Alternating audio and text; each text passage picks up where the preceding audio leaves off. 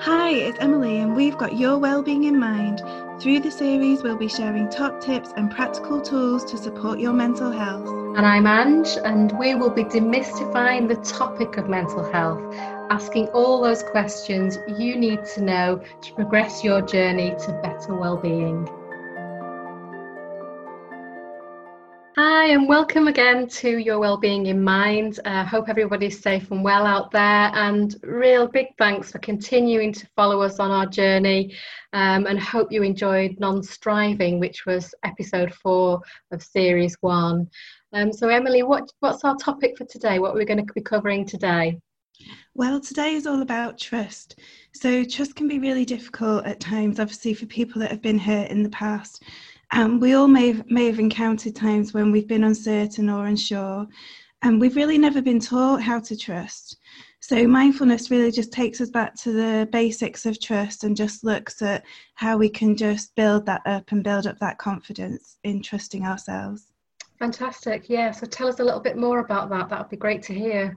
So, with trust as a mindful principle, we're really just breaking it down into areas that we can be certain about. So often the mind can play tricks with us, can't it, with all that brain chatter and negative thinking. But when we break it down moment by moment, we can look for evidence of things that we can trust.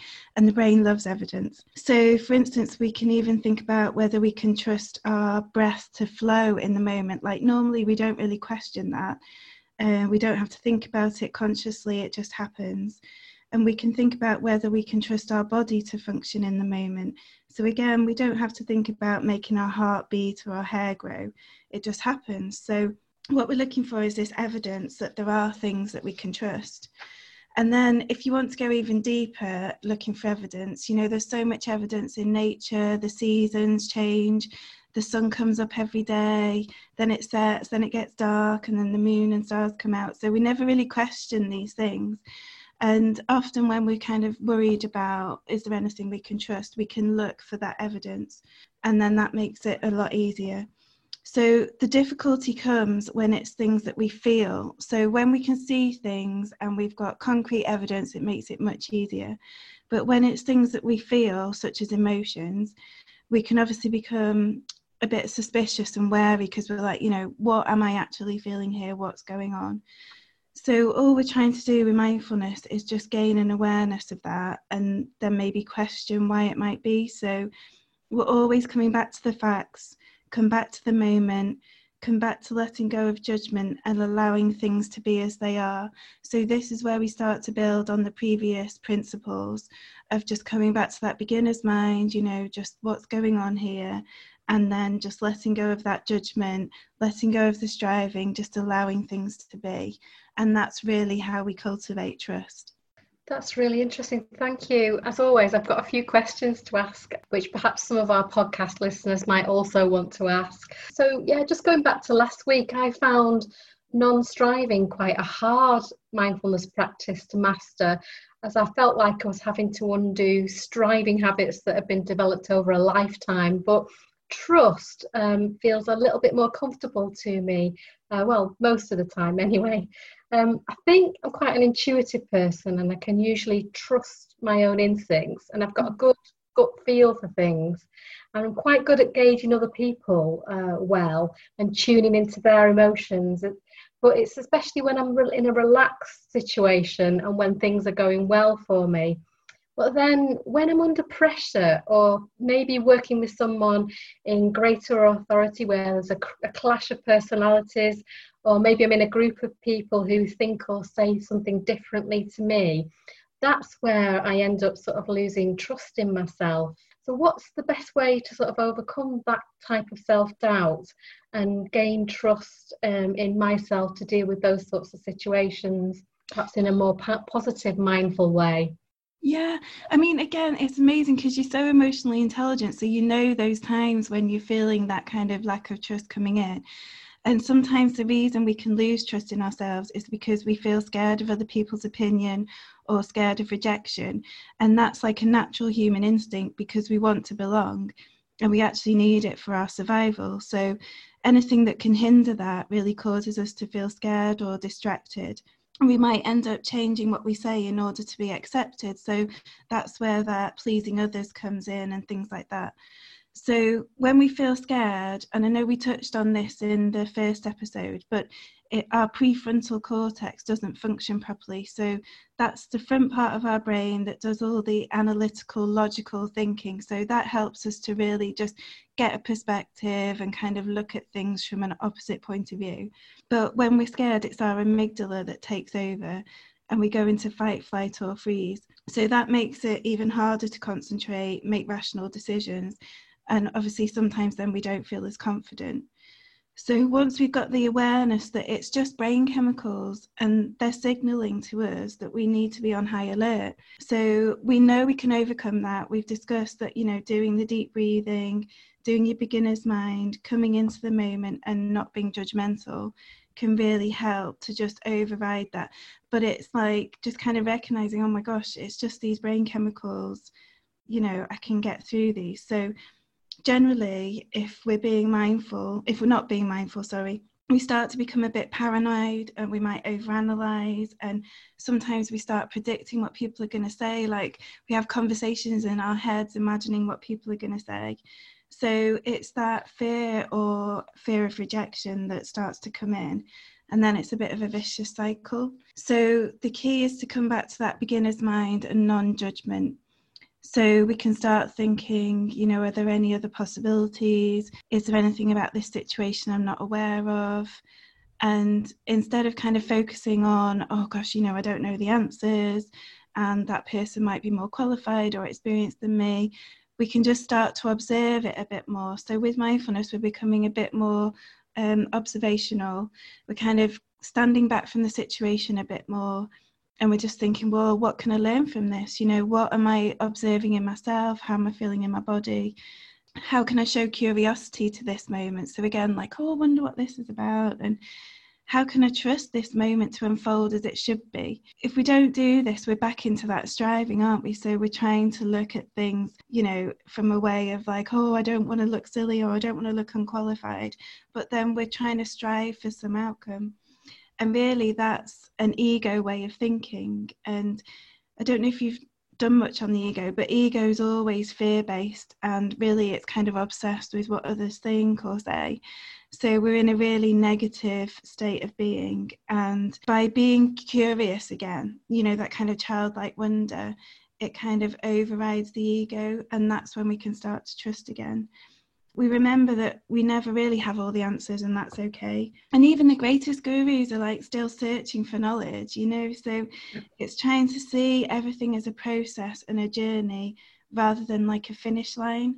And i love what you've said previously about we're all a work in progress you know? So it's having that curiosity and then if you feel that uh, apprehension coming on it's kind of recognizing oh here we go again. It's just the amygdala kicking in I know I can override it if I stay calm, mindful, and curious. So, bringing in that kind of observation. And then also, forgiving yourself is really important. And I know that's something we're going to be coming on to. But, you know, we're all humans just trying to get through life, aren't we? So, we're all doing the best we can. And having an awareness that these emotions, you know, might come up, but we can manage them. That's really, really key. And that's really where mindfulness helps us. Brilliant, thank you.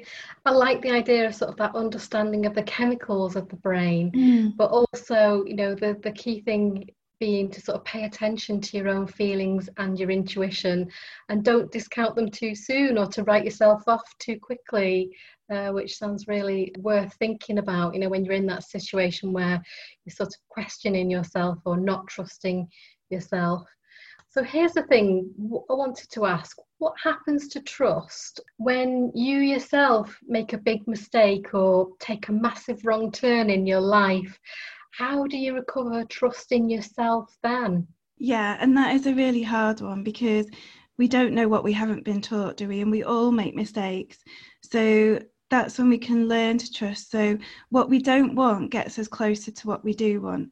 And that's you know a phrase that we don't often hear but every time we make a mistake we can then learn from it so hopefully we won't do it again but if a similar situation presents itself in the future it's no longer a mistake it becomes a choice because you actually have the prior knowledge.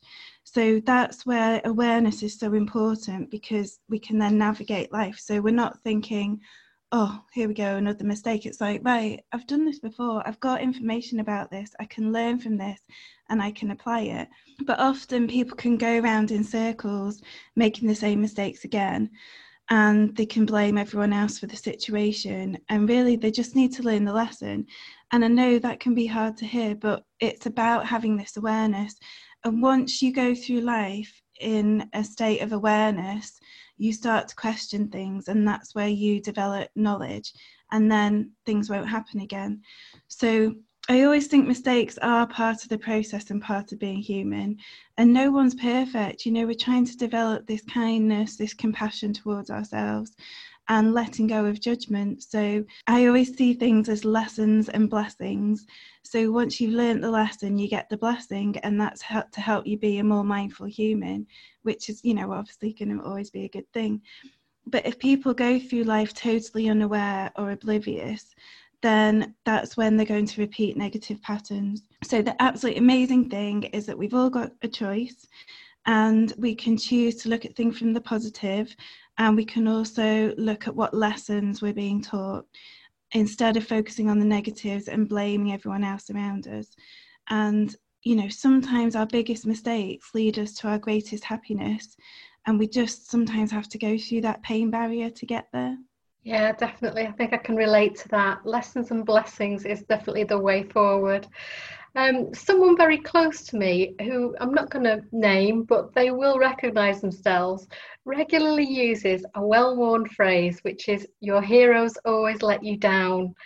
So, how does the mindfulness practice of trust help us deal with when you are badly let down by someone you admire or someone you look up to? Yeah, that's a really hard one, isn't it? And um, you know, straight away I would kind of think that person's obviously maybe been through a negative experience or had a belief that they've been told. And, you know, these beliefs and these phrases can really shape our whole um, experience of life and they can be throughout family history you know you might have family stories or family phrases that continue down the the track and so i think when we're looking up to people it's kind of thinking about what are we actually admiring about them and maybe it can be their strength or their confidence and their loyalty so you know that's really something to aspire to but also we have to remember that everyone's human and maybe we're expecting too much from them.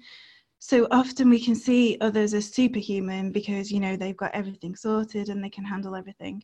But everyone has their own challenges. So that's when we come back to beginner's mind and non judgment and think, well, were there any other possibilities why that person acted that way? Or were there any other issues that we weren't aware of? And quite probably, yes. You know, there will always be things that you don't know about. So, why are we striving for them to be perfect when we know deep down no one really is? So, it's trying to let go of that perfection, really. And often I say to clients that sometimes we need to lower our expectations and accept that no one is perfect and we all make mistakes. And again, that's something that's hard to hear because we want people to be perfect, we want ourselves to be perfect. But in lowering that expectation, you just let go of a lot of a lot of the striving. So, you know, uh, no mistakes around trust can be really hard to forgive. So that's where we get stuck in a bit of this negative thinking. But it's about being kind to yourself as well and sometimes forgiving yourself for feeling let down. And again, that's something we'll discuss in the later episode. But remembering, you know, we really do have everything we need inside. And if we can just become aware and let go of that judgment and the striving, and then it's about just trusting the journey. So, as I said, when we're looking up to heroes, we're looking for something outside of ourselves that we wish we had, but we can cultivate that deep inside if we just have that awareness. That's brilliant. Thank you. I mean, one of the things I've sort of caught myself doing over the last few podcasts that we've done together is sort of questioning in my own mind whether my experience of my mindfulness in, in inverted commas is normal. But what I'm beginning to see is that we are all experts of our own experiences to some extent, as long as we allow ourselves to trust in our own experience. Do, do you agree? Yeah, totally. Yeah, that is it. And it's all about being the experts in ourselves and to understand who we are and what matters to us and why, and then who we resonate with. So once we understand ourselves, we can then surround ourselves with people that, you know, get us and we get them. And that really helps that sense of belonging. But in my opinion, and it is only my opinion, but um, not knowing ourselves is one of the biggest contributing factors to mental illness because we don't trust our own minds and that is just the worst thing that we can go through because then we have confusion and doubt and you know i honestly believe knowing yourself is the biggest turning point in life and that's when you can see things through your own eyes and you stop judging others and you allow things to be as they are. So you know you really understand yourself and then you're curious about others like oh that's an interesting point of view or you know you're not taking it too personally because you know who you are. So yeah you're definitely on the right track there yeah. And um, should we talk about the med- meditation that sort of accompanies this uh, podcast yeah, so as with all the meditations, uh, we suggest doing it sitting down and we're talking through the body scan, so relaxing the body from head to toe. And there's a lot of pauses in between, so there is some silence when we're doing the meditations. So that's just to try and give yourself opportunities to kind of be curious and observe what's going on. So, what we're trying to do with this time, obviously, is cultivate that trust. So, whether it's your breath, your body, or your mind, there will be some element of yourself that you can trust. And then this is going to help build the confidence in trusting yourself. And then hopefully you can apply it to other situations. Oh, brilliant. I'm looking forward to uh, sharing that with the listeners. I've tried it myself, and again, I've enjoyed doing it. And I think what I've begin, begun to realize is that for the mindfulness meditation to really have a positive effect, I've got to actually trust in the mindfulness practice itself, otherwise, it's not going to. And maybe you know some of our listeners out there um, might find it hard to try anything without evidence, and we've talked about evidence and its importance in in trust. And I'm quite evidence based, so I like to sort of understand the facts around it. But it's it's good that there are lots of studies about the positive effects of mindfulness and meditation to draw on now, isn't there? Yeah, definitely. Yeah. Yeah. And I think initially, um, when we're trying these meditations, it could actually require us to take a bit of a leap of faith. But for me, just by sort of trying out the meditation and seeing if it worked um, was the first step. But the more I did try it, the more I was able to sort of trust that it will continue to have a positive impact, which is is great, and which is all about what this topic is about today. Yeah, that's amazing. And obviously, you were brand new to meditation, weren't you? So I was. That's you know, right. Yeah, no. and it's brilliant that. Yeah, and it's starting to become sort of a way of, uh, you know, relaxation for me, and um, something that I do want to incorporate into my my life on a regular basis. Brilliant. That's good. Yeah. so, what's the topic for next week's podcast, episode six? Yeah, so next week we're talking about forgiveness. So, as we've kind of hinted towards it today, it's a really important principle and it ties in quite well with trust. So, you know, we don't, if we don't forgive, we can be stuck in the past and it makes it hard to, you know, look forward to the future. So, it's a really good one because it ties in everything that we've learned up to now and it helps us to move forward, which is really, really key. Fantastic. I'm looking forward to that one. I mean, obviously, anything worthwhile is going to need practice, isn't it? And um, we've all got to take responsibility for being ourselves to learn and to listen and to trust our own selves that it's going to work. Um, so yeah, looking forward to uh, next week, and as well as the podcast uh, sites that you've been able to find us on so far, you can find all our podcasts on redshiftonline.org, which is the home of community podcasting in Cheshire, which is our our home base over in England. Because I think we've got a couple of uh, people listening to us now, which are you know from different countries as well, which is great. That's brilliant, isn't it? Yeah, it's really good. Well, looking forward to speaking to you again next week. Yeah, brilliant. brilliant. Look forward to it. Bye. Bye.